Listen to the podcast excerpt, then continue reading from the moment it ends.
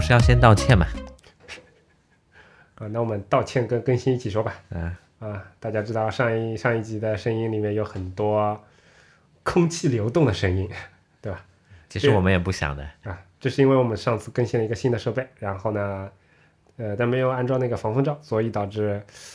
呃，在嘴贴的特别近的情况下呢，气流声音会比较重。对其实我一开始是有点纠结的，说是不是要重录或者怎么样的，但是后来发现发不出来，大家虽然有很多批评啊，但是总体来说还比我们想象的接受度要高一点。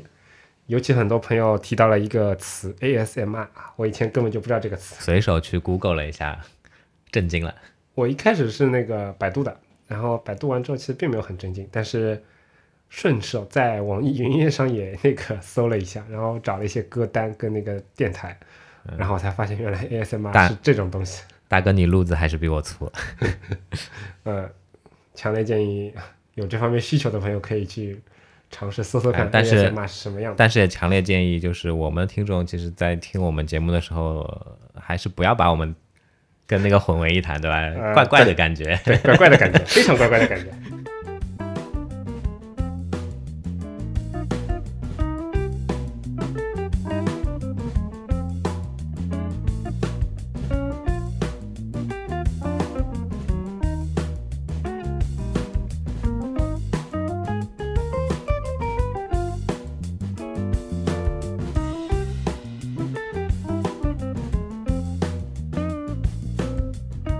到这告一段落。那感谢吧，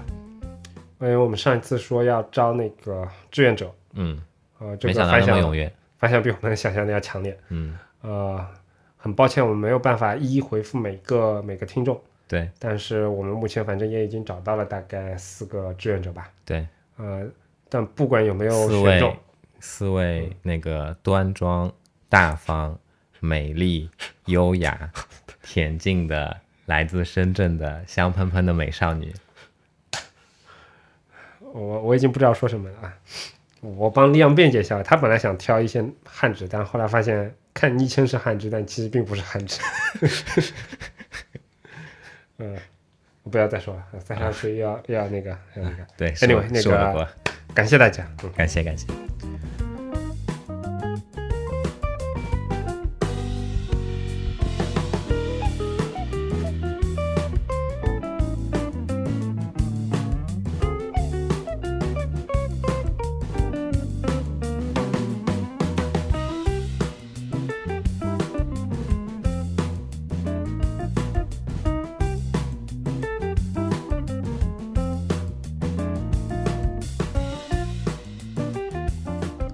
才三四分钟，我们就要居然就要进入主题了，嗯嗯，快的有点让人难以置信。啊，对，哎，但是我我还想插句嘴啊，我今天的这样的一个录音的状态是有我谁们最轻四松哎的？四十多期以来感觉最好的。嗯，你要脚翘着，然后头枕着，身体斜着，葛优躺，然后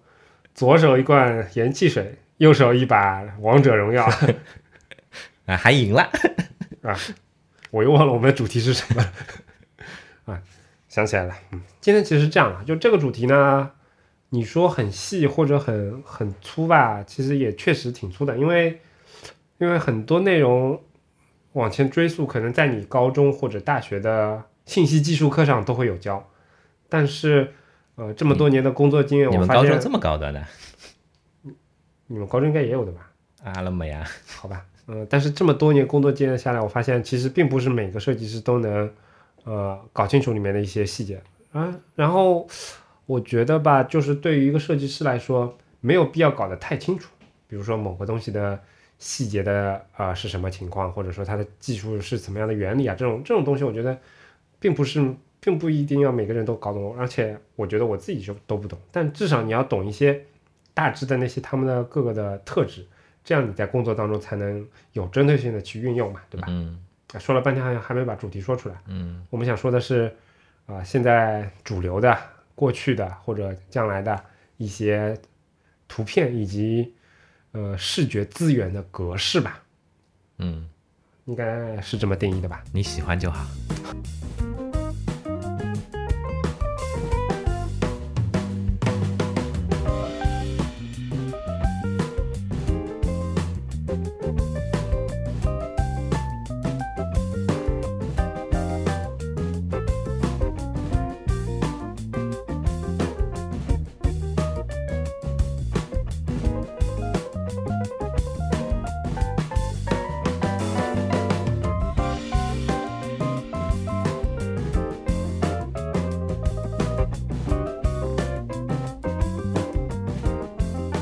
知道从 Windows 时代过来的朋友啊，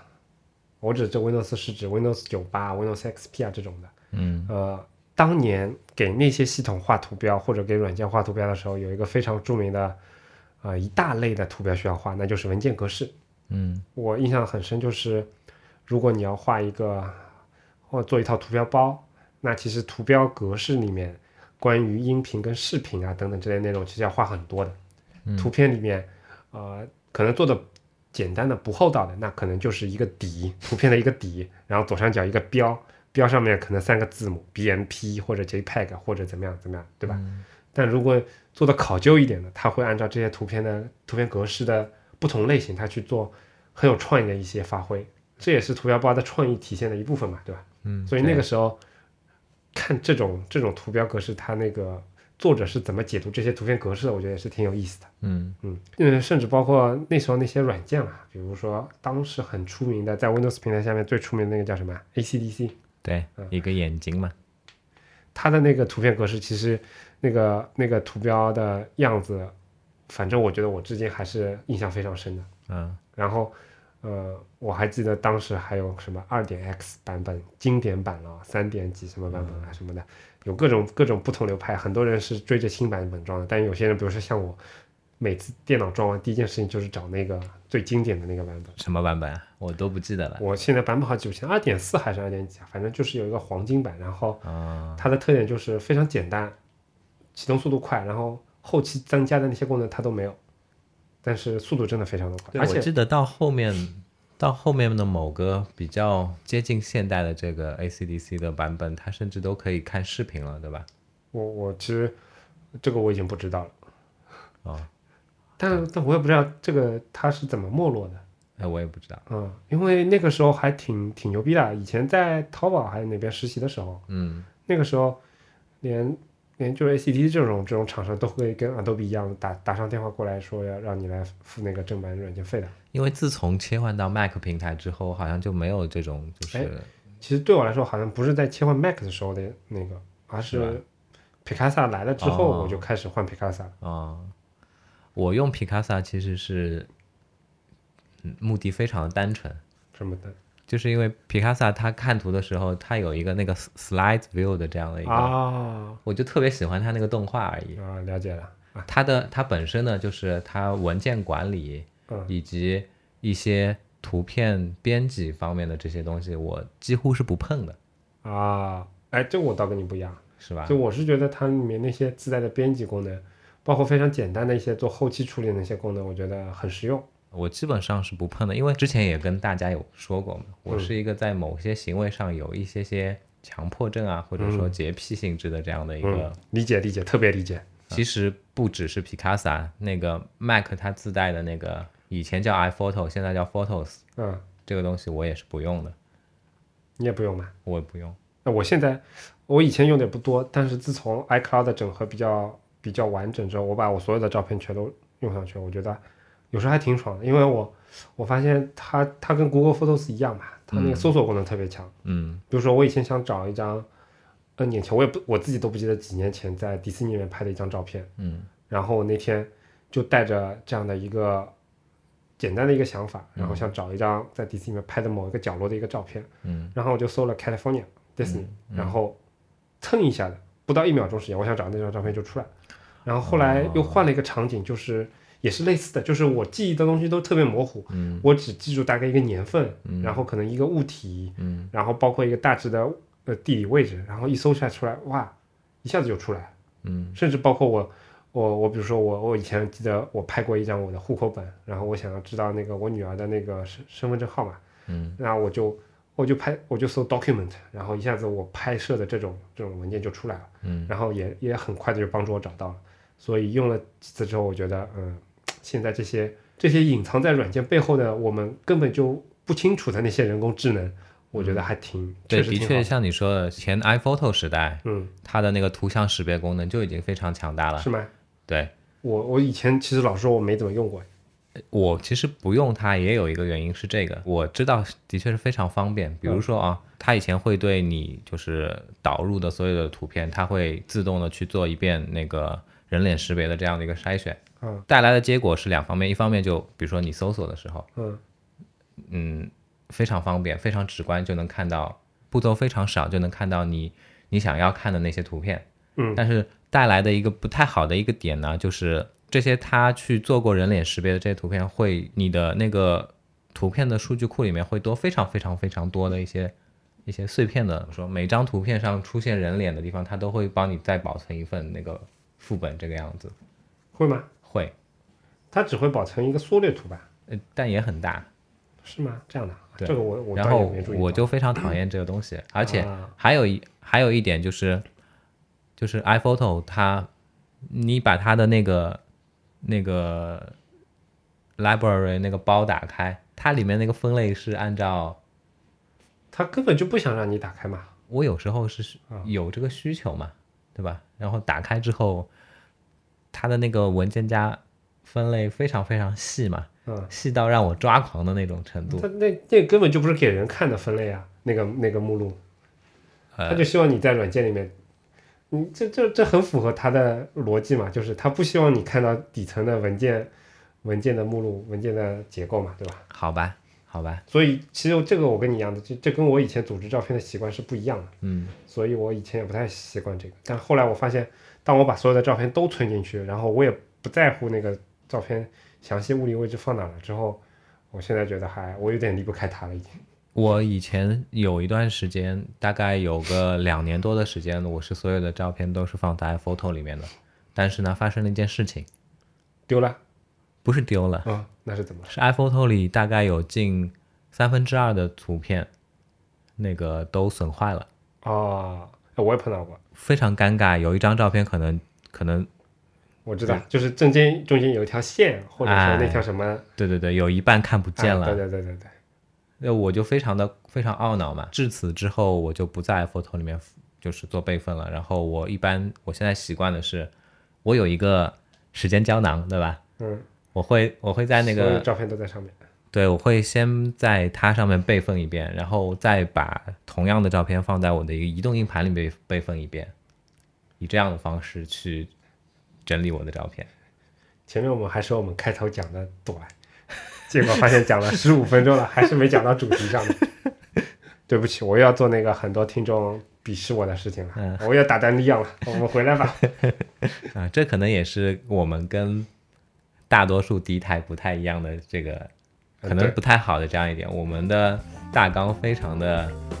我们没有大纲，我们哪有大纲？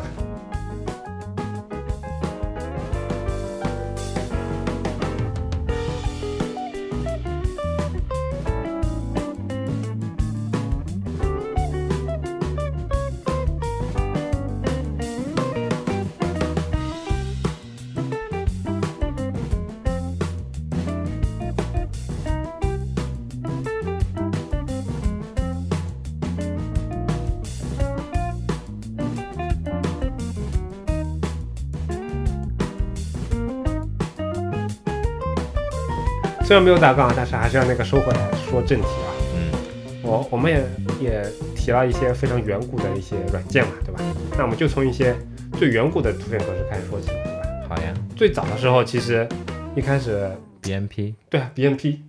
这是一个非常非常古老的文件。然后 BMP 的呃名字嘛，其实 bitmap 对吧？嗯，然后它顾名思义就是位图，所谓位图就是它是一像素一像素记录图片的，嗯而且 BMP 啊、呃跟后面其他一些 JPEG 啊等等这种文件不一样的一个地方就是，它真的是一像素一像素记录的。嗯所以说你这张图片如果是八百乘六百，那这个尺寸确定了，那基本上你这个文件格式也确定了，它没有任何压缩，嗯也就是说文件会非常的大，对吧？嗯所以这样的图片现在基本上已经什么地方都找不到了。几乎看不见，但是呃，我们我们做电视的那个，啊，就是在一些做皮肤啊以及做资源的情况下，它还是会用到这样的一些图片，是吗？我们电视的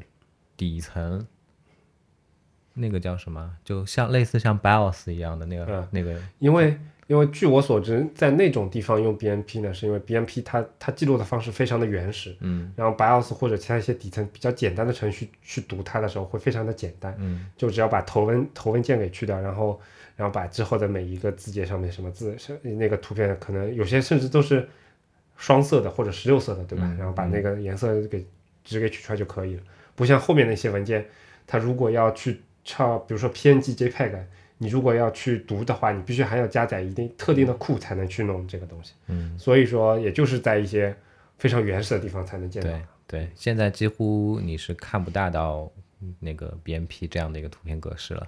反正然后是好在久没见到我 在我刚工作的时候，我的第三家公司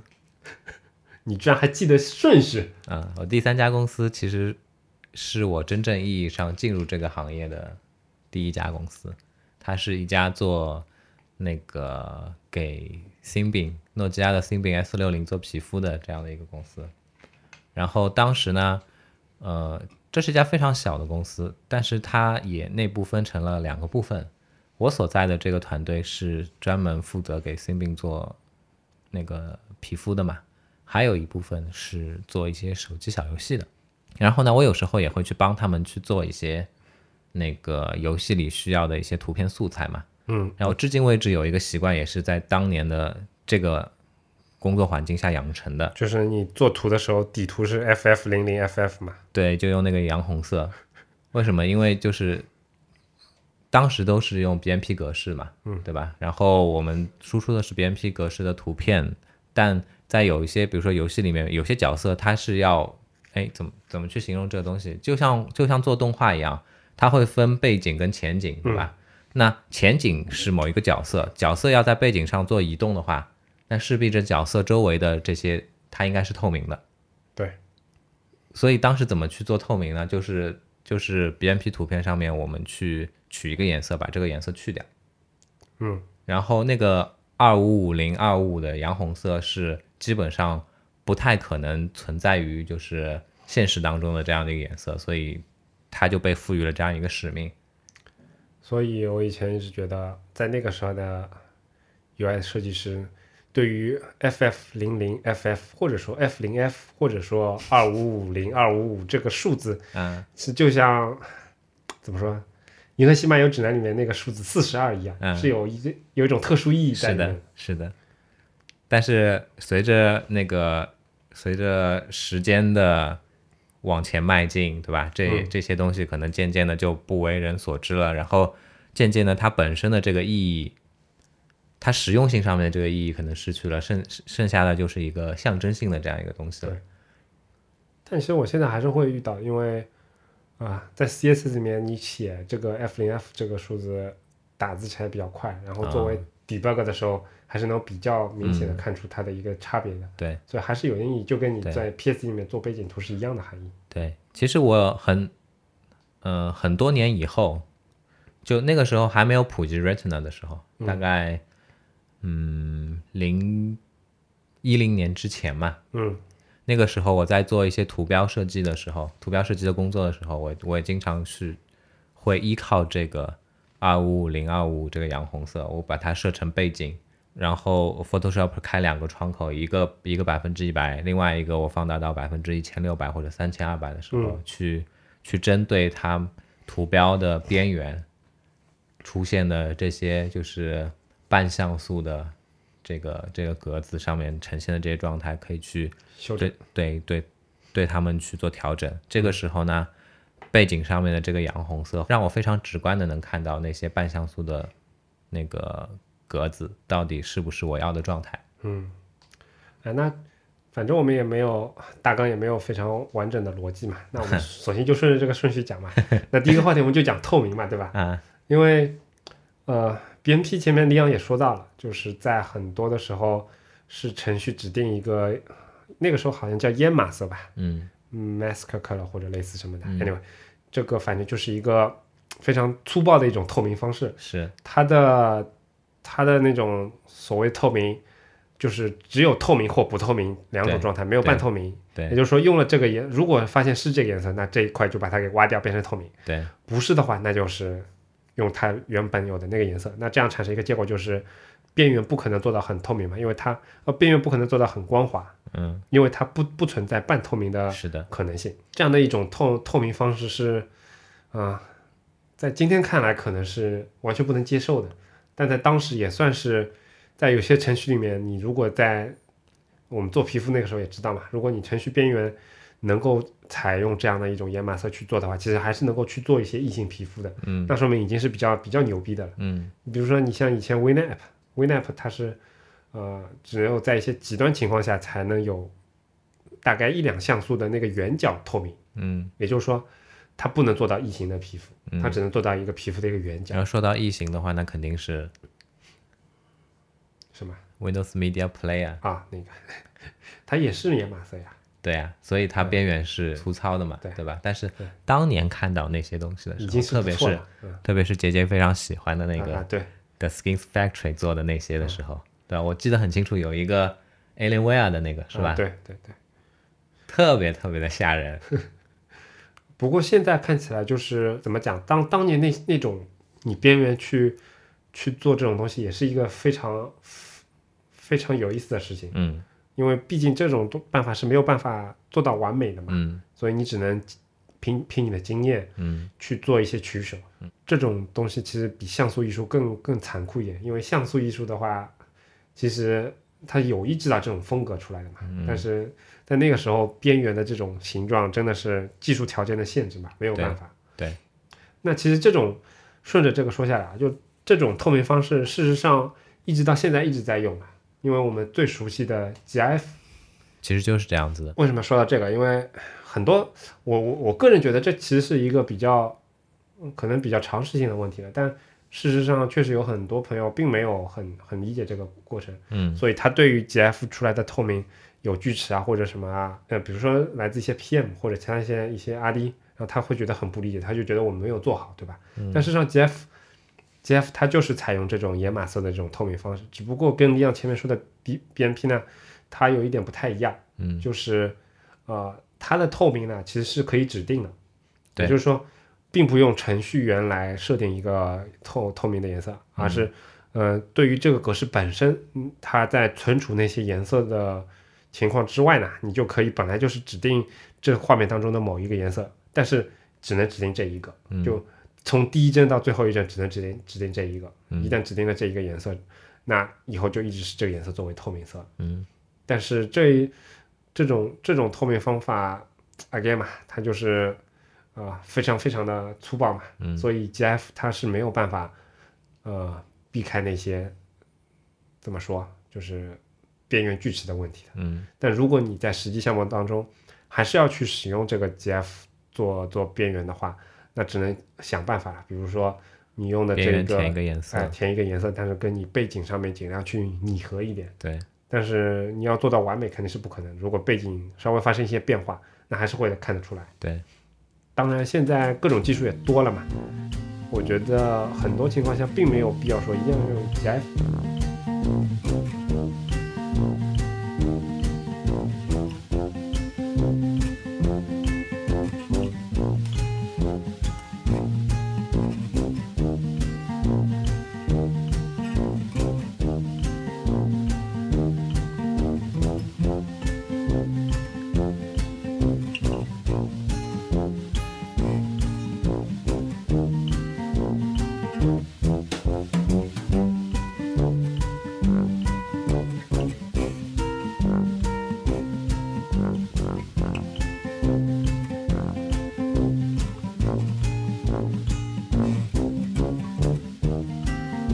虽然这两年随着一些怎么说呢，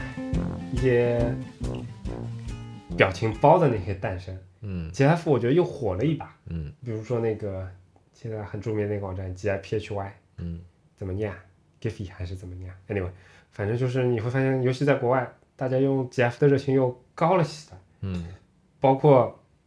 Medium 啊，然后知乎啊，很多人都在呼吁说我们要支持 GIF，对吧？嗯，因为它确实是我们目前用动画的一种非常非常难以替代的一种一种一种过程其实甚至，呃，比如说 Dribble 上面，对啊吧，对，它这个 GIF 这个品类也是它会单独有个角标的嘛，对，而且而且它也会在整个分类里面会单独有这么一类。对，但是事实上，GF 已经是个非常老旧的这种格式。我查了一下，嗯它它是在一九八七年诞生的，我相信比很多很多听众都要老了，嗯对吧？嗯，这这么这么老旧的一个格式，它其实是有很多问题的。它在它虽然现在非常的 popular，对吧？但是对，它在很多方面都有问题。我们一来说啊，第一个问题，呃，我觉得就是也也有很多朋友其实不知道，就是 GF 它的发色数是非常少的，嗯，它256最多支持最多支持二百五十六，但不代表它必须是二百五十六。也就是说，事实上，如果你要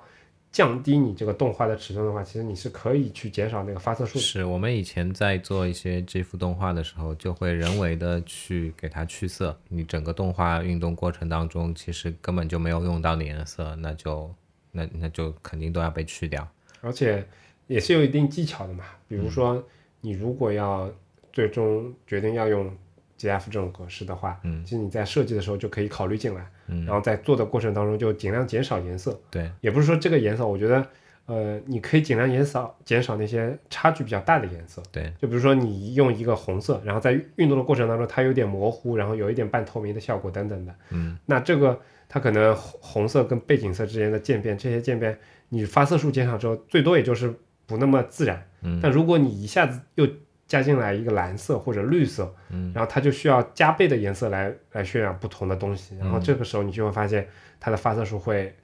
完全不够用，嗯然后它就只能通过算法去挑尽量尽量那个贴近的颜色，但是最终效果会不太好。嗯，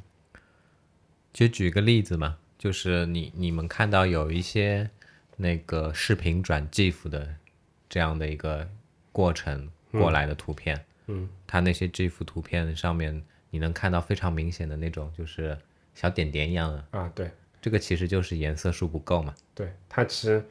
根据某某些不同的差值的算法，它就尽量去找那种看上去又能相对来说还 OK，但事实上又能用尽量少颜色表达的那种方法。对，大家在 PS 那个另存 Web 格式的时候，就会发现有各种不同的算法嘛，对吧？对其实这个里面你可以细心的去体会一下不同的那种差距，嗯，来找到你想要的比较合适的那种格式。嗯，但另外一种，另外一方面也也也说明就是，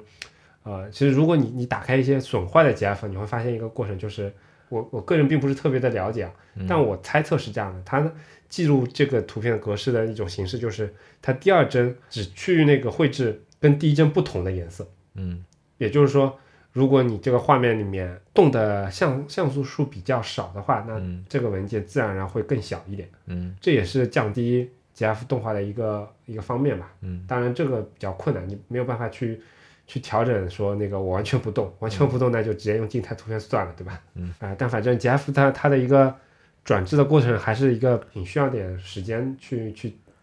去调整。哎，说到这个，我我又想岔，把话题岔开了。啊那你说，当年有一段时间，网上是很火那种，就是以 GIF 为载体做的那些小动画的，啊，我不知道你有没有看有过。看过啊，我当年有一段时间非常关注一个作者，他做的东西我非常非常非常的喜欢，而且嗯，而且那个实现效果真的是非常棒，惊为天人的那种感觉。叫叫倒吊男，我不知道这名字。到时候可以去搜一下，你看一看。好，他做的那些 GIF 的那些小动画，简直是太可怕了，太可怕了！反正哎、我我这个他我不太熟，但确实我看到过很多那种惊为天人的。画工一流，分镜一流，然后整个运镜的这样，无无论是速度感啊，还节奏感啊，全都是一流。不过说到啊啊，我不插了，再插下去那个没底了。啊，说说说回来啊，啊，我我们会把那个李阳说的那位哥们儿的那个作品都那个贴出来啊，嗯我去找一下。嗯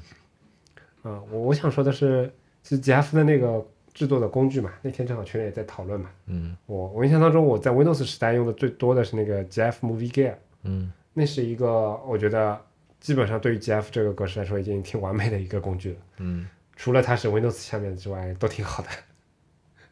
呃，这个工具应该说伴随了我非常非常长的时间吧，一直到了 Mac 之后，发现哎，其实没有特别好的那个工具。嗯，比如说李阳前面也以前也推荐过的 GF 那个那叫什么 GF Rocket，还是叫对对，什么？那个东西那个非常简单，就就把一个东西丢进去，然后它像那个小火箭在那边转啊转啊转啊对转啊，对转，对对叮对一下之后就可以你了。你好像只能设宽度置一个，它只能设设宽度，哎对，而且它只能输入的话，只能是一个视频格式 M MOV 或者 MP 四这种。是但是，呃，对对于一些比较简单的场合，你不需要去输出到程序里面减量、减少体积等等，不需要做这种操作的时候，其实还挺好的，嗯非常的傻瓜，非常的简单，用起来用起来应该也挺有李阳一直追求的那种仪式感的，我觉得还蛮好的。但是对于一些要求比较高的时候，可能就就不太不太方便了。其实我后来也不怎么用它，因为通过它转制出来的 GIF 的那个太大了嘛，还是动，画，对吧还是？质它量不的好那个它的那个运动的帧数嗯，跟原先那个视频格式里面是不一样其的。实李阳说到这一点，其实正是另我觉得 GF 另外一个问题嘛，嗯，就是你在 PS 里面编辑这个动态帧的 GF，嗯，就你可以看到每一帧是设多少多少零点零点零几秒，对吧？对，然后前面说的那个工具 GF Movie Gain，你也可以设每一帧多少多少毫秒，呃，但事实上每一个浏览器或者每一个不同的东西对它的这个播放速度的解读是不一样的，是而且性能上有时候也会产生影响，所以就会像产生你要说的这些问题，你最后产出来的一个东西，可能你本来设置的那个帧数帧数是很完美贴合原来那个想要达到的效果的，但是最后会发现不同平台下面其实效果是不一样的，对，所以这是 GF 另外一个比较大的一个问题。再说回那个我现在用的那个工具啊，那个一个我也是刚刚查一下那个字怎么念的，什么呃 GF Brewery 那个 Brewery 是什么啊啤酒厂的意思，然后它那个图标也是一个啤酒，呃，相对来讲比比那个比那个 GF Rocket 要更强大一点，嗯，你可以做一些设置，但是跟跟我跟我最喜欢的那个 GF Movie Gear 还是不一样，其实后者那个工具。成为了我当时还装着虚拟机的一个原因吧。当然，现在已经也没有了，因为确实现在用到 GF 的时可能情况要更少。我说我是指在那个界面当中啊。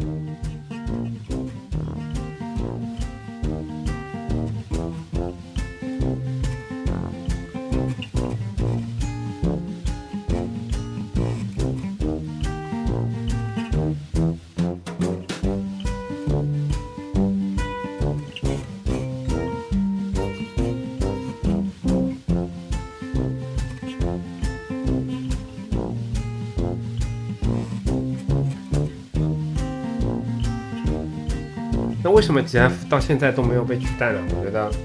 哎这其实这几个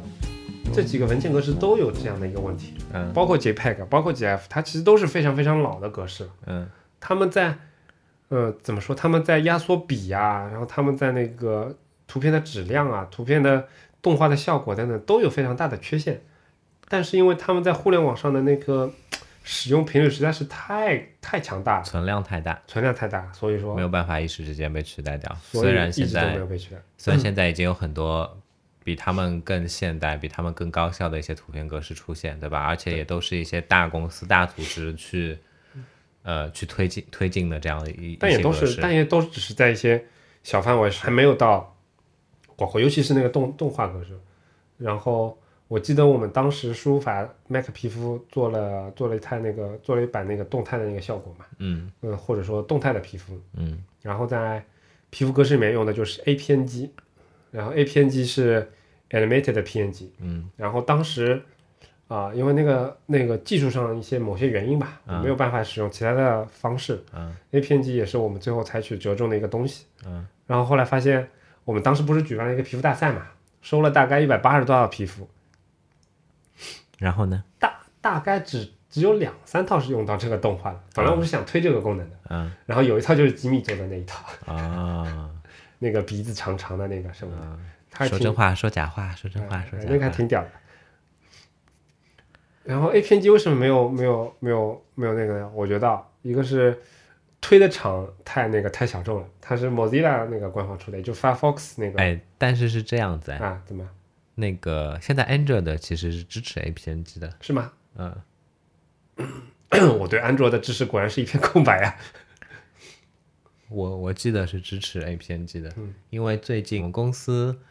现在比如说因为运运营有需求，它会针对这种推荐位，它希望放 GIF 的推荐位，啊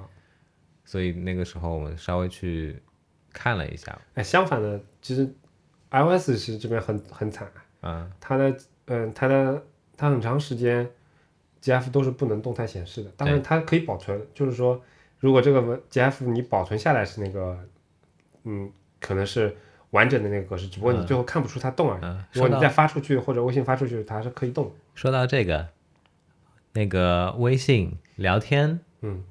的聊天的时候，你是你发的 GIF 是可以动的，嗯对吧？但是在朋友圈啊，发的 GIF 是动不了的，只有第一帧。它也是为了让你不要那个不要信息太过载嘛。可能但我觉得这个跟他宣扬的这个，我觉得够其实其实可能就是个借口，因为如果为了这样子的话，那朋友圈为什么会有小视频呢？所以现在也没有了呀，现在只有大视频了呀。好吧， A 片机说回来吧，就是它的，那我因为那个时候我们做皮肤是用到这个东西的嘛，嗯然后现在情况我不知道啊，但是那在那个时候，我要做 A A 片机确实挺麻烦的，嗯你也不能怪说只有一个程序员能做这种东西。我印象当中，他用到的那个工具是 Windows 下面有一个比较简陋的工具，然后可能在命令行下面有一些工具，但是这种东西对于设计师来说，这个使用成本实在是太高了，对吧？我是这样子的啊，嗯，哦，你其他图形软件是生成不了 A 片级的，天哪，你就得要序列帧全部生成好，然后用那个工具导入一下，最后输出。嗯，Mozilla 这样做东西的，嗯，但是还能怎么做呢？他去跟 Adobe 谈嘛，Adobe 不鸟你呢，未必跟 Adobe 谈啊，那跟谁谈？你说？用 Sketch，对吧？呃，其实像现在亮提到了一些大厂，其他大厂也推过一些格式嘛，什么嗯 YP、嗯 Google 的那个 YP，它也支持那个那种动画的，它这比 GF 效果好很多了。但是同样的，基本上只在谷歌内部的产品线上会出现这种格式，你在你要在其他软件上面去做这个事情的话，这个还挺复杂的。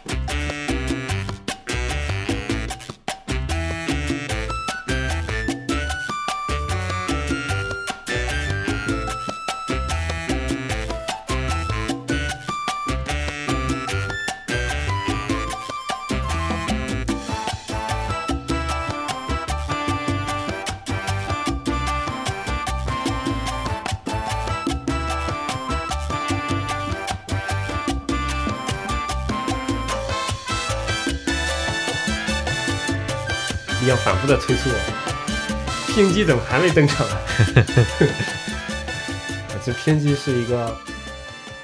我相信对于大部分现在主流的设计师来说，偏激是他们接触最多的格式，对吧？对，输出的你的那个设计的这些交付物，可能大部分呢也是以偏激格式做输出的。对，偏激它有些，它有些什么样的好处呢？是它也是一个压缩格式，对吧？它相，呃，它，而且它相比 JPEG 来说，同样那个 size 的情况下面，它的那个图片的质量要优于 JPEG，哎，这个我觉得你这个说法其实不不严谨，是吧？嗯，那怎么说？因为偏激，你如果在常用的软件里面，嗯，你不去做针对性的设置的话，它是一个无损格式，嗯，所以说不存在说它的质量好或者坏。它是无损格式吗？对，偏激是无损的，就是它它可以有损，但是在默认情况下一般都是无损的。哦，哦，那你看，你看我们这期节目还是有必要的吧？啊、我说错了，那它是个无损压缩格式，哎，对它，还是被压缩的。对哎，这个哎，说到这里，我觉得有必要跟大家讨论一下什么叫压缩，什么叫无损，嗯对吧？嗯，啊、怎么怎就么压举缩例其实是分有损压缩跟无损压缩的。啊？对，像 JPEG 这种有损压缩的话，它其实你每一次，你每一次存图，它其实就是损失了一部分的这个图片信息的。对，所以有一个有有一个例子嘛，对嗯吧？就是你在微信上面存的图片，然后存到后来之后，这张图片就变变绿了。但是变绿是安卓的它它的那个自带的那个 JPEG 的那个库的一个问题。嗯我我我上次在知乎上看过，也就是说，这只能说明你朋友圈里面安卓用户的比例， 但不能说明你 iOS 用户的比例或者总体的比例啊。但确实有这样的一个问题，就大家，我记得以前有个很好玩的一个，我忘了是在哪里看到的，就很有人很无聊嘛，嗯就把一张图片反复的用 JPEG 最低的格式去存，嗯然后存、存个比如说一百遍、两百遍、三百遍之后，你会发现一些很奇妙的那种那种东西。我嗯到时候我看能不能找吧，找到找出来给大家看一 看，呵呵挺无聊的，嗯但是但是你可以理解一下，就是。它这种有损格式就跟 VCD 是一样的，它那个算法其实我不太清楚，我只记记得在大学时候不当心在图书馆看到一本 JPEG 算法那个书，哦哟那个布头超大的，然后页数超厚的，这里面原理我肯定也不懂，嗯但总体来说，你你看它存出来都是马赛克就理解嘛，嗯就是它会把那些在图片图片里面找到那些可能相对来讲变化变化率不是那么大的，或者说大片面积都颜色差不多的那种东嗯西，它就用尽量少的色尽量大的色块去表达，用更少的那个文件容量去表达原本那张图片的一些信息，保证至少能看吧。是像这种压缩的过程，我们就叫它有损压缩。对当然 JPEG 啊，或者以前 VCD 用的那种 MPEG 那种格式，嗯现在都已经非常的不流行了。嗯对，哎，说到这个 E MPEG、JPEG，其实顺带说一下那个发音问题吧。好呀，我记得它它的那个全称吧，JPEG 是它全全全拼是 E JPEG 嗯啊、然后它的它的拼写好像是 Joint Picture Expert Group。嗯是做这个格式的那那群那个组织的那个名字，嗯就联合图片嗯专家组。嗯对应的，我们以前呃听那个 MP 三啊、嗯 MP 二啊，嗯然后视频 MP 四啊什么等等的这种 MP MPEG，它的那个对应的名字是 Motion Picture Expert Group。嗯，其实它真的跟它的那个马赛克跟 JPEG 的马赛克真的是一脉相承的。嗯，听名字就知道了。然后说回那个无损压缩，无损压缩的话，比如说呃偏激默认情况下的那种无损压缩，它就是呃对于信息的是不会丢失的，嗯，但是呢，它会像呃 WinZip 啊或者说这种 Zip 格式一样的，去对这个文件进行一些一些一点点的压缩，嗯，然后让它尽量的同样同时也是让它容量去小一点。其实你可以做一个实验嘛，就是你去存一张照片，如果是一张三千，举个例子啊，三千乘两千的一张照片，嗯，拍的是可能是一片树林，嗯，画面非常复杂，嗯，你用这种东西去用 JPEG 去存的话，多存几次之后你就能啊，我嗯非常我说的明例显子不是发这现个，啊，我说的是那个， 对于这种东画面越复杂的东西，你去存的话，相对来讲 JPEG 的文件会更小，嗯但如果是画面越有规律，尤其是在 UI 里面，很多东西，比如说是方框啊，嗯然后水平、水平一列可能都是同一个颜色，或者嗯垂直方向一、一一竖都一排都是一一个颜色。这种情况下，其实用 PNG 的存出来的那个文件反而会比 JPEG 更小，哪怕它这个图片的尺寸也是非常，嗯，因为就是 JPEG 它这边没有办法去去色嘛，对对对，它的它们之间的那种压缩的方式是不一样的。嗯但反正大家需要了解的就是，呃，PNG 在大部分情况下，我们我们所使用的场景下，它是呃无损压缩的，嗯，也就是说它是呃它是可以比较精确的还原原来的那种颜色啊什么的。嗯嗯当然，另外一个问题是说，呃，PNG 的透明嘛，这是它另外一个比较牛逼的地方，对，对吧？它它用的透明是非常正宗的阿尔法透明。嗯然后阿尔法，所谓阿尔法透明就是除了在颜色原来的 RGB 三个色值的零到二百五十五这样的一个呃颜色色值之外，它有另外一个通道，那个通道叫阿尔法通道，对然后它是可以表达这一个像素点上它的透明度是从零到百零到二百五十五的，对吧？对，所以我记得偏激它其实是二十四色加阿尔法通道，但是它也可以设置不同的位数的。嗯但是比较常用的是那种三十二位的。其实还有一种一种一种也也挺常用的偏激八嘛，嗯，这就是跟 GF 有点像了，它就是二百五十六色，它完全跟 GF 是一样的，对，而且它的透明也是只能那种透明的，嗯但是呢，它的格式会缩得非常的小，嗯，所以在存一些非常简单的。以前我们在存一些非常简单的按钮，然后它也不牵涉到很多颜色的时候，嗯就会用偏激八，嗯，偏激八，哎，其实说到这个，我自己有一个我自己有一个很好奇的点，什么点？就是 JPEG 它有它其实也有好多衍生的嘛。嗯，那 JPEG 两千是什么？啊，其实它跟 JPEG 本身是一脉同源相承。一脉相承的，只不过它的算法是完全不同的，嗯用的它叫什么离散还是什么乱七八糟的，嗯是吧？啊，它是小波变换对吧？嗯啊，其实我不太懂这个嗯术语啊，它其实不会出现那个杰佩克这么严重的那个马赛克这种情况。嗯，同时呢，它也有它也有自己无损压缩的形式。嗯，但是它呃，我印象当中，反正 Photoshop 可能很早就可以存这个格式嘛，它的对后缀是 JPR 嘛，对吧？对，然后也有一些地方也是有些浏览器也是支持的，但是问题是，呃，我们也看了一下，就是它的它最大问题是版权有问题。就 JPEG JPEG 两千它本身是那个免费的一种格式，但它当中用上了很多算法，这些算法核心的算法呢，其实是被陆陆续续被其他人给注册了，是然后哦，所以会产生一些问题。嗯，大致就是这样啊。那这这其实也真的是在那个时代的那种背景下嘛，毕竟是呃九十年代的东西了，对吧？对，放到今天，嗯、你看现在我们很多做的东西，我们程序员都有一句话嘛，就是我们不生产程序，我们是 GitHub 的那个搬运工， 对吧？你你去看 GitHub 上面很多国外的那些人分享的那种东西，嗯其实也是非常核心的那种东西，但是他们的授权都已经非常宽松了。比如说，你只要保证你自己做出来的东西也能继续套用这个授权就可以。嗯那这个，那对于现在这种情况下，我相信这种类似的情况会少很多了。嗯所以，呃，不知道将来会不会有更多的这种格式出现，嗯对吧？你像那个 YP 的 Google 的 YP 格式，以及在那个在那个基础上，还有腾讯出了那个自己的 TGP 的那种格式什么的，嗯这种东西不知道以后会不会真的带来一些改变。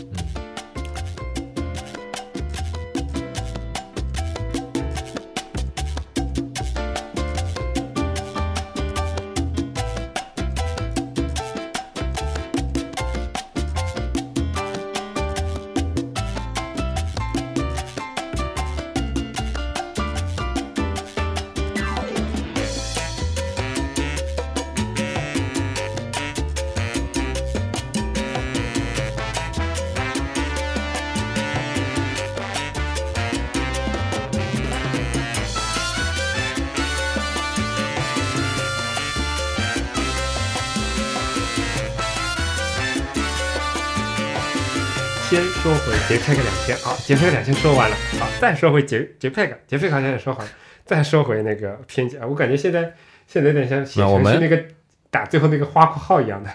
，if 我程序都完了我我觉得我们没有逻辑的。 啊。那那个回到回到偏见，因为前面也说了嘛，大部分情况下我们用的是那个偏见二十四，对吧？对。然后偏见二十四，所谓偏见二十四跟三十二有些时候也是一样的嘛，就二十四二是那十个二十四再加八位的透明通道就是三十二嘛。然后偏激八就是指它只有二的八次方，就只有二百五十六次可以用的那种对最低级的那种对格式。然后除此之外，不知道大家有没有印象，就是我以前也碰工作当中也碰到过，比如说某个 P PM 或者某个阿阿迪跑过来跟我说：“哎，我们以前这边谁给了一个偏激，为什么他妈的这么大呀？我从来没见到过为这么小一个图标，偏激里面有二点六五兆那么大，对吧？”嗯然后那也是因为当时非常流行的软件，包括我们第七期的那个嘉宾、嗯最喜欢用的那个 Fireworks，嗯，它的那个它存的那个格式其实就是某种形式的 PNG，对只不过它会在里面写一些额外的内容，对，导致这个既是原文件又是输出的文件。但放到今天肯定，哎，不不用放到今天，放到那个时候。你肯定没有办法直接把这个东西当输出拿来用的嘛，但对但因为它的后缀名是一样的，所以容易搞混。嗯，好，又一个花括号偏激结束了，是吧？不知道今天大家会觉得有点无聊吧？啊，其实我我是有点这种这种担心的 那怎么办？啊。那那那只我们能精华部分还没到了吗？不是，啊，现精华在精谁华还精讨华论 PNG 啊？谁还讨论 GF 啊？对吧？精华精华精精华华来吧讨论是啊，网上钻石恒久远的一个问题。嗯 Icon Font 和 SVG 到底哪个好，对吧？嗯，这有什么好讨论的？ 那结束吧， 你可以回家了。啊，我正好洗洗睡了，带小朋友太累了。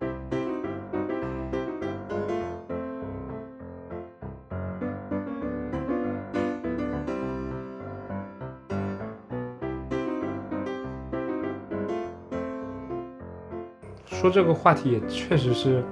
就前两天啊，工作当中，自己公司里面遇到这种问题，嗯其实很多人真的不太清楚这些东西，嗯它的一些优缺点真的不太清楚，嗯，需要有些人来做分享，来来来传达这些东有些人你快点分呀。 啊，我来形容一下现在杰杰的表情西啊，啊，形容吧，那个茫然， 然后被我打断之后一种，对吧？ 屎没有拉出来的那种感觉是吗？ 因为这两种格式相对来讲，可能在 Web 上的应用更早一点，嗯然后相对来讲，我也是可能对 Web 更熟一点。嗯所以这两种格式的发展或者说应用广泛广泛应用，可能我觉得我还是有点有点感受的。当年当年我注册的那个域名叫 icon moon，对嗯吧？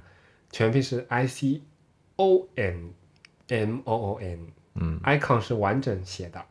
然后 moon 就是月亮，对吧？嗯啊、但是在我注册那个域名之后不久，诞生了一个非常著名的网络服务，叫 ICO Moon，对吧？它就是它就是把那个 icon 的变成了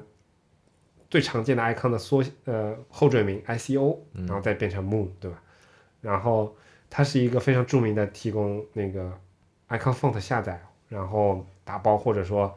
整理的这样的一个一个服务，非常的著名。嗯我的网站也有很多流量是来自于那个拼写不对 SEO 木的人过来的。 但在此我要啊，我甚至碰到过很多人问我说，那个东西工具是怎么用的嗯啊，对吧？很多人，嗯我我必须得再次澄清一下，这个跟 icon 木跟那个 SEO 木是没有什么任何关系的。打了这么多年擦边球，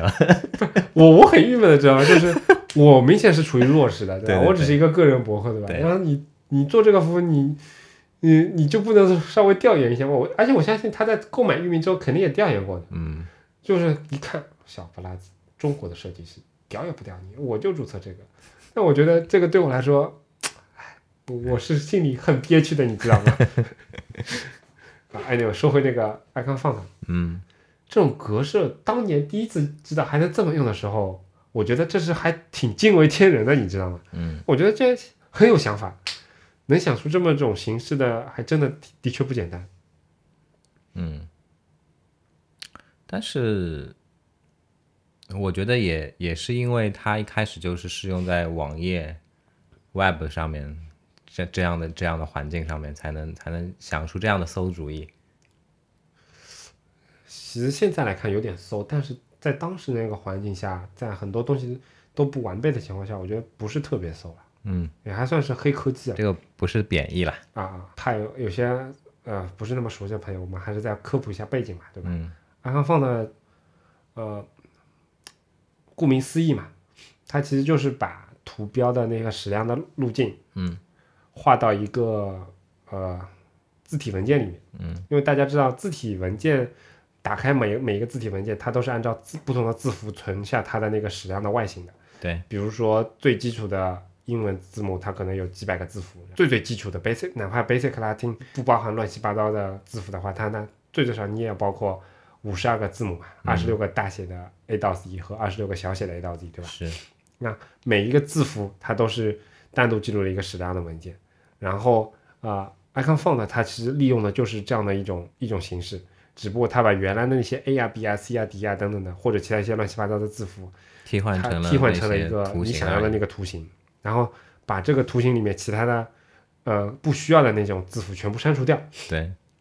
单独保存成一个图标的一种格式。嗯，然后在 Web Font 已经比较也比较流行的那个那个时候嘛，嗯，我们就可以把这个东西引用到网页里面。嗯那我在网页里面，比如说我要显示某个图标了，嗯，那我就在这个需要显示图标的地方，我就输入一个这个当时保存时候对对应应的的字母那个字母，比如说是 A 或者 B 或者 C，然后套用上这个呃字体文件，嗯，最后它就能显示出来我想要的那个东西了。是，它其实有一个，它有若干好处吧。一个好处是说，在 Web Font 比较成型的情况下，它可以非常通用的在各种浏览器下面都显示显示出那个矢量的东西。嗯这这比图片的比图片就带来一定优势嘛，嗯因为它是呃不需要不需要去针对不同分辨率啊，或者说不同的高性频、低性频去去去单独处理的。嗯另外一个好处是说，在某些情况下，它因为它的那个字其实跟后面的正文或者说显示正常的 A A 到 A 到 Z 那种字母的那种文字，它是等高的，所以你在网页的设计的时候，你在开发的时候，其实额外的设置会比较少一点。嗯其他好处好像我也想不到。啊、 哦还有一个好处就是它天然的是一个减少请求数的这样的一个手段，因为以前我们也介绍过嘛，雪碧图对吧？嗯很多人都是需要把运用到的非常小的那些文件，或者说可以可以平铺的那些文件打包到一张图片里面，然后最后通过某种方法去调用这个图片的不同区域，这样的方法是能够让你在呃尽量少的发起请求的情况下，能够拿到所有的图片。嗯那如果是做成 icon font 的话，天然就有这种优势，因为它可以把所有的所有你想要的那种图片都打包到一个字体文件里面。嗯。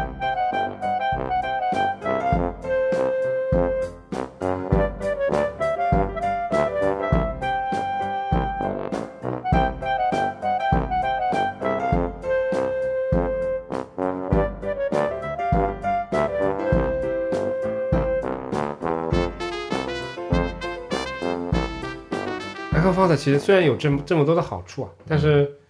呃缺点也非常的明显。第一个问题呢，整理打包，嗯，会会比较麻烦。嗯，比如说我去做 icon font，我也不用什么网在线的工具，我就用那个字体的编辑工具那个 glyphs，嗯，直接就可以输出 icon font。嗯，因为它跟输出一个字体没有任何的区别啊，对吧？但是但对于自己很多编设辑计师工来具说，对于这个成大部本、分使人用成来本是很说高的，嗯对，包括经济成本、包括学习成本等等都是很对高的。嗯所以大家现在很多都是用一些在线的那种工具，比如说阿里巴巴非常著名的一个平台嘛，对吧？嗯。但这就牵涉到一方面有安全性的隐患了，对吧？另一方面就是，呃，这些文件也不是存在你你本地的，那维护起来确实是有一定的困难的。嗯。那在可能有些条件比较好的那种地方呢，可能工程师比较了解这些东西，他会帮你去打包，嗯你只要给他 SVG 格式等等，这也有。但总体来说，这是一个呃维护成本会比图片要高很多的这种情况，是，这是其一。然后其二呢是说，相对来讲，毕竟字体这个字体格式它本来是用来渲染字体的，嗯，它在整个网页显示里面，它跟 SVG 啊等其他一种矢量格式是有不同的，嗯，比如说呃，比如说你浏览器对于这个字体文件边缘应该是偏锐利啊，还是偏模糊啊等等，它是有自己的解释的，嗯，所以会导致你不同的东西会在不同的地方有不同的效果。对，以及它的那个你要去做像素精确啊等等这种事情，都是会非常非常困难的嗯啊。当然，好在也是现在越来越你会发现的情况就是，像素精确对很多人来说真的不是什么事儿。视网膜屏幕普及之后，对吧？你现在比如说很多很多人去对网格，图别的网格，然后我一看，哎，对的网格，是你他去对那个 iPhone 六 S 的那个网格， 这有什么用啊，对吧？ 那其实现实就是这样啊，就是啊、呃很多事情，呃，有些记忆慢慢的真的就用不到了。对，那说回来，啊就是 iPhone 放的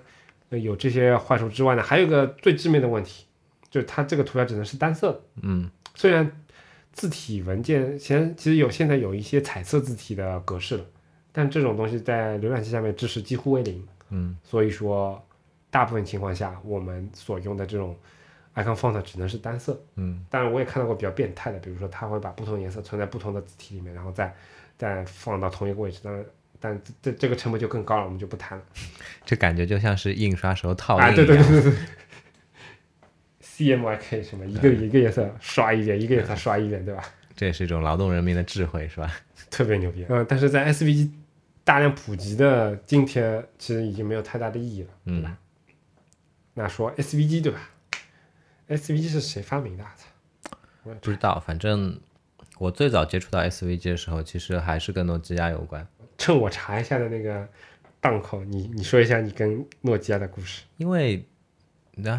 刚刚不有讲过嘛，我我第三份工作其实是做 s i n b i n 的那个皮肤的嘛，啊，对吧原来你在第三份工作就把所有的技术积累都已经完成了呀。原始积累的那个比较早嘛，嗯那当时是，呃，S 六零第几版之后，其实它原生就是原生的那些就是图标的这些文件，它用的就是 SVG 格式了嘛。嗯，当时很多人有一个误解嘛，其实现在也有很多人有同样的误解，就是觉得好像说我们这些图片形式的东西采用了一个所谓的这种矢量的形式去制作的话，那就可以保证它在任何环境下面都是放大、缩小、不失真，然后任何环境下面都可以使用同样的一套规则、同样的一套。但其实这是这是很成问题的一个偏见嘛，对不对？嗯，我相信，我相信真的上手做过具体的这些执行工作之后的朋友，大家其实都应该有有一个共识，就是这个说法是狗屁嘛，对吧？说得好，那当时在当时在做那个性病的这个皮肤的时候，我们也是尝试说，因因为它必须要用 SVG 的格式，所以也就去做过一些。然后当时的问题是这样子的，其实其实现在还是这样，就是矢量格式的这些图片，比如说我们要对它去做渐变啊，做什么的时候，我我我记得当时的 SVG 里面就是渐变是可以做的，但是呢，你只能做规则的渐变，就是垂直或者水平的这样的渐变，那就那就造成的一个问题是，有很多之前在处理那些位图的时候能够使用到的一些手段，现在不能用了。哎，到了这样的一个矢量格式的平台之后就不适用了。大家如果有看到过的话，其实也有印象，就是之前的诺基亚上面的那些呃 SVG 格式的那些图标，它往往就是造型比较简简单一些嗯的，就是为了去避免出现一些复杂的这样的一些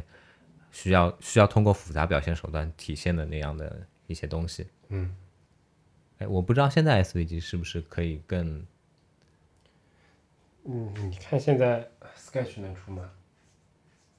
？Sketch 能出多少？没什么问题。那还是同样的问题。那那我明白，那其实还是有问题的。就是我为什么我为什么不喜欢 Sketch？我一直都我一直说它是一个所以，所以我是我我记得很早节目时候我就跟你说过嘛，嗯呃，因为它基本上是基于 SVG 的，嗯，所以你像它的那个阴影啊，那个什么 啊，对对对，都是我跟基于那种格式，我想不说存就是在这个不存在说你能够像 PS 一样那种做那种衰减的那种阴影啊，我想说就是这它个，不我就觉得我觉得作为一个图形设计软件来说，它是非常的，它是非常没效率的。嗯，你在做一些你在做一些 Photoshop 上可以说非常能够简单的就能达到的一些出效果的那种，哎对吧？那些效果东西，在 Sketch 上面我要花费至少五六倍以上的心力才能做到类似的效果，可能还不如它。刚才杰杰提到的那个那个投影，对吧？嗯，事实上，因为有一阵我也做过，我也想做那个 SVG 那种东西，呃，我去看一下它那个，嗯，在 Mozilla 那个官方网站上面一些定义啊，嗯其实相对来讲它是挺复杂的，嗯比如说它表达颜色嘛，嗯就不是说那么简单嗯直接表达颜色的，嗯然后它包括哦，我指的颜色不是它那个颜色，是指阴影的颜色，嗯它它这个过程是很复杂的，嗯，它表达颜色的那个是一个矩阵，很长的一个矩阵，然后那个矩阵我现在我现在都已经忘了。总之呢，它就是你你这个阴影既可以跟物体本身颜色相关，又可以跟你新加入的颜色有关，等等。然后这个矩阵通过怎么相乘啊，怎么得出那个阴影的颜色，所以它那个相对很复杂的。因为前一段时间，我也因为工作时候的一些原因，嗯，尝试着去使用一段时间的 Sketch，嗯呃，没有办法，因为说可能有些地方要配合那个工程师，他们觉得好像啊，打个比方说，我这边的我这些渐变啊，嗯我这些投影啊，我希望说自己就是用代码去描述嗯出来，而不是贴图的形式。Sketch 可以输输出嗯那个完整的 CSS 出来，对不对？因为我比较过，虽然 Photoshop 也可以输出 CSS，那 Sketch 跟跟那个也是吧对，但是 Photoshop 输出的 CSS 里面，它有一些信息是丢失了的。嗯，就比如说刚才有说到那个渐变的那个，嗯就是它呃本来投就影的那个衰减嘛，它本来就描述不出来，嗯，这部分信息就没了。啊，这是其实 SVG 另外一个好处嘛。其实 SVG 有两种方式去使用啊，嗯，在网页里面啊，但但这个可能跟大家可能跟设计师没有什么太大关系，嗯，但在网页里面基本上一种叫外联，一种叫内部引用，嗯，然后那种外联的方式呢，就比如说我单独存一个 SVG 在外面，是，然后我在网页里面像调用图片一样调用这个这个外面的那个地址，嗯然后把它给显示出来，嗯这个叫外联。另外一种另外一种方式呢，是把 P SVG 的代码全部都复制到 A HTML 里面，哦变成我明白 HTML 的一了部分。这个这个意思就跟 CSS 其实很像对对 CSS 对也可以外联，对也可以但是呢，跟 CS 有点不太一样，就 CS 你在呃外部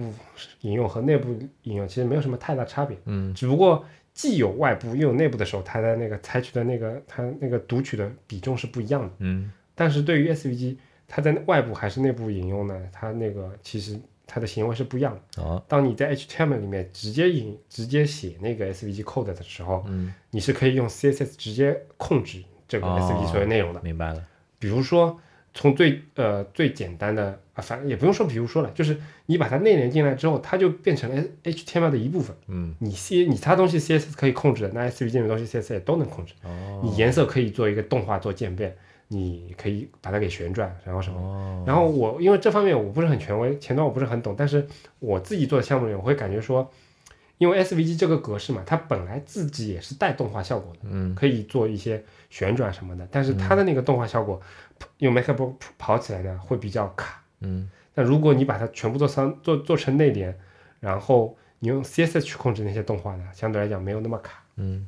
当然，这只是我非常直观的、非常简单的一些测试，不代表真实的结果。但这但这确实是一个好处，因为你用 SVG 去做动画的话是很麻烦的。但是有些情况下，我们只需要一个很简单的动画，对吧？比如说是鼠标悬浮上去之后，它是可以那个的。那那这个时候用 CSS 会非常的方便，嗯，而且相对来讲，这个这些动画是可交互的。嗯比如说你可以悬浮到悬浮上去的时候，变成变成百分之一百的透明度。嗯但比如说你悬浮到百分之五十的时候，鼠标就走走开了。嗯那它这个透明度，因为 CSS 的定义嘛，它就是这样的，它在你鼠标移开之后，它就自己又回到百分之零，嗯就不会再先到百分之一百，再到百分之零这样嗯的，对吧？它就是一个非常完美的这样的一个交互动画的一种形式。呃，如果大家有打开过 SVG 格式，或者说那个嗯。或者说把这些东西放到 HTML 里有有有过这种经验的话，其实你会发现它的那个代码是挺有意思的。虽然李李阳是个不是文科生啊，但是有个问题，不知道你小学电脑课有没有玩过那个 logo 语言？没有，又进行不下去了，我想了老半天，想了一 个你例子说呀，没有任何利益，没你有任何，说啊我们听众里面说不定很多人都是有跟你有共鸣的嘛，你真的没有玩过那个海那个叫海龟还是叫什么的那种编程语言吗？没有，初中没有上过吗？我上电脑课就在玩魔，嗯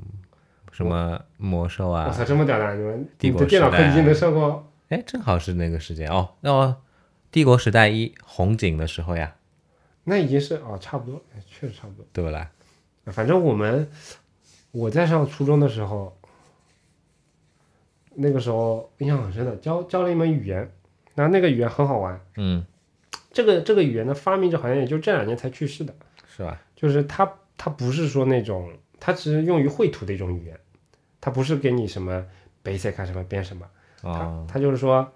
呃初始状态呢，它就是一个三角，嗯你敲一个命令，比如说，我现在命令我已经记不清了，比如说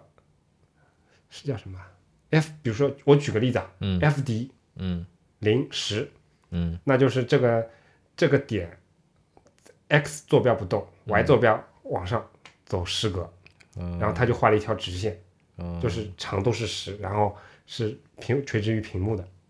那我真的没有，你真的一没点有印象都没有。 ？Anyway，反正就是这个这个东西在小时候我觉得非常的好玩，嗯因为你会发现这个东西其实很强大的。就我前面举的只是简单例子嘛，嗯但事实上它可以说你从原来那个点，比如说再回来，然后可能可能比如说再再往水平画一个格子或者怎么样，嗯然后还能擦除，然后按照不同的角度去画，嗯，就是你。我记得当时一个最后的一个作业就是说要，因为它也支持动画的嘛，嗯就是他最后做了一个作业，就是画出一个呃嗯时钟，然后这个时钟呢要求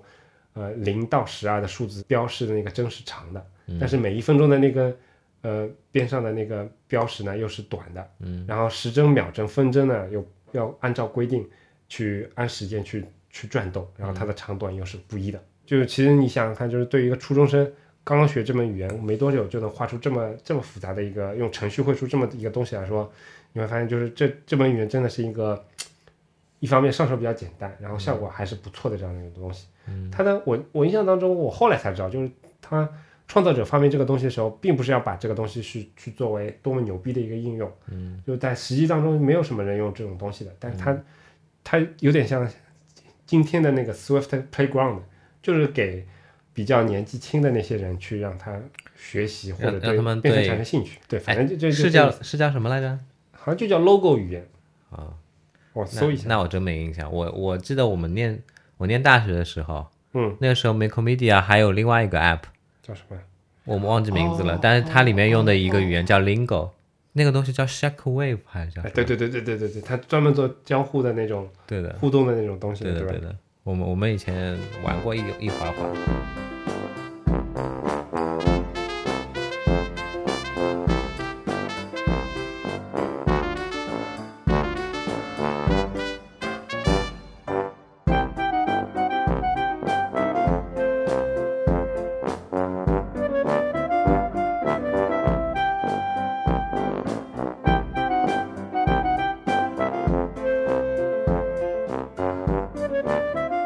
为为什么要说那个 logo 语言呢？因为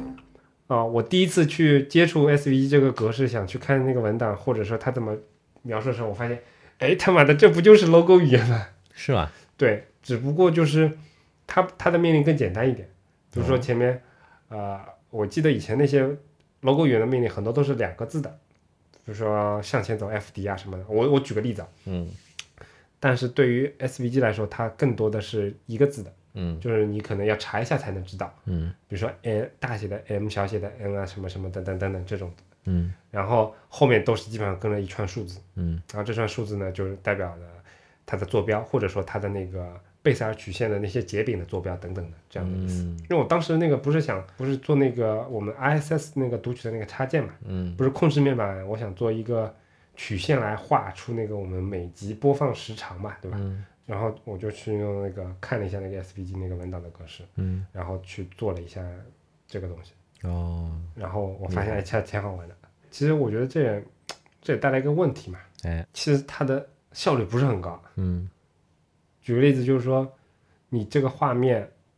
比如说我现在进行了一个缩放，嗯或者说精度变变了一下，比如说它变成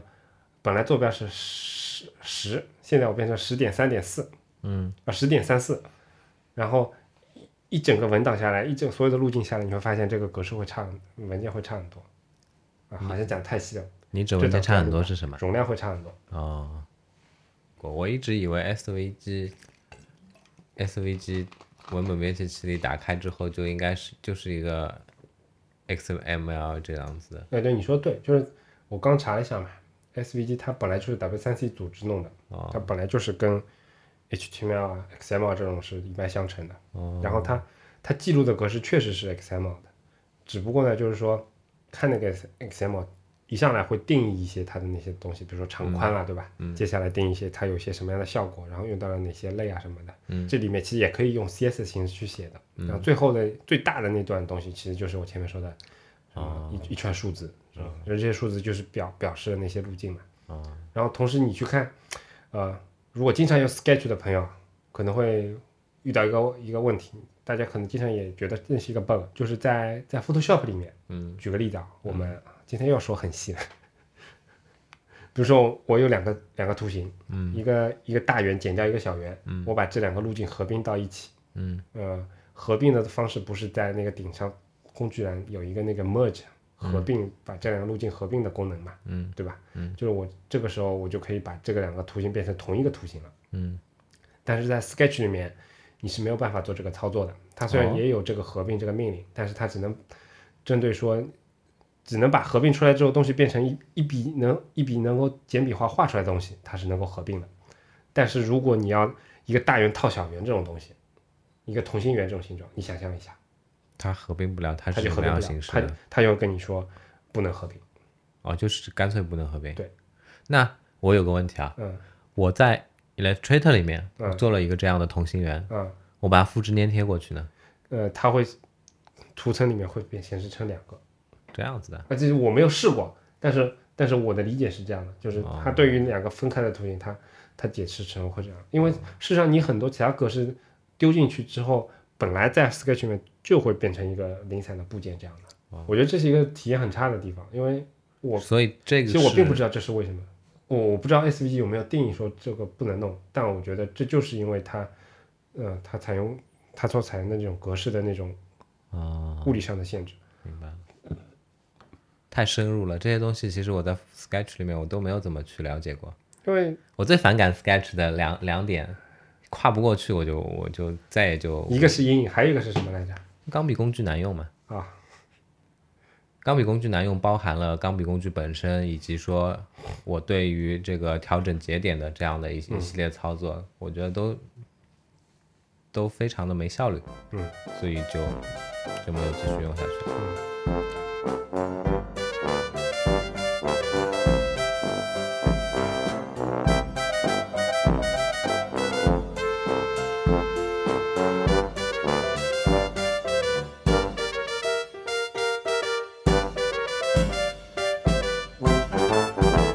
其实我我那天看了一下乔老爷子那个十几年来所有的 One More Thing 的那个合集，嗯， 啊，我发现比起他的 One More Thing，呃，我们的 One More Thing 的重要程度还高一点嘛。 当然不是说这个绝对的高度啊，而是对于相对的高度啊。对，对于我们来说，啊对吧？对，对于我台的意义来说，嗯嗯，今天又有 One More Thing 了，嗯，请你要说吧。前段时间在我们的新浪微博的官微上面，我看到有一些朋友留言说，呃我们重新定义了夏天。嗯，事情是这样子的。呃，之前我们有在我们的那个会员群里面有预告说，今年夏天的话，我们也会去再出一再出一款或者一系列的我们的那个 Anyway 点 FM 的这样的一个纪念的 T 恤。呃，当然它会跟去年我们出的那个会完全不一样，是全新的。那夸下海口之后呢，我们我们的确是在行动，只是这个速度有一点慢嘛，对吧？然后到目前为止，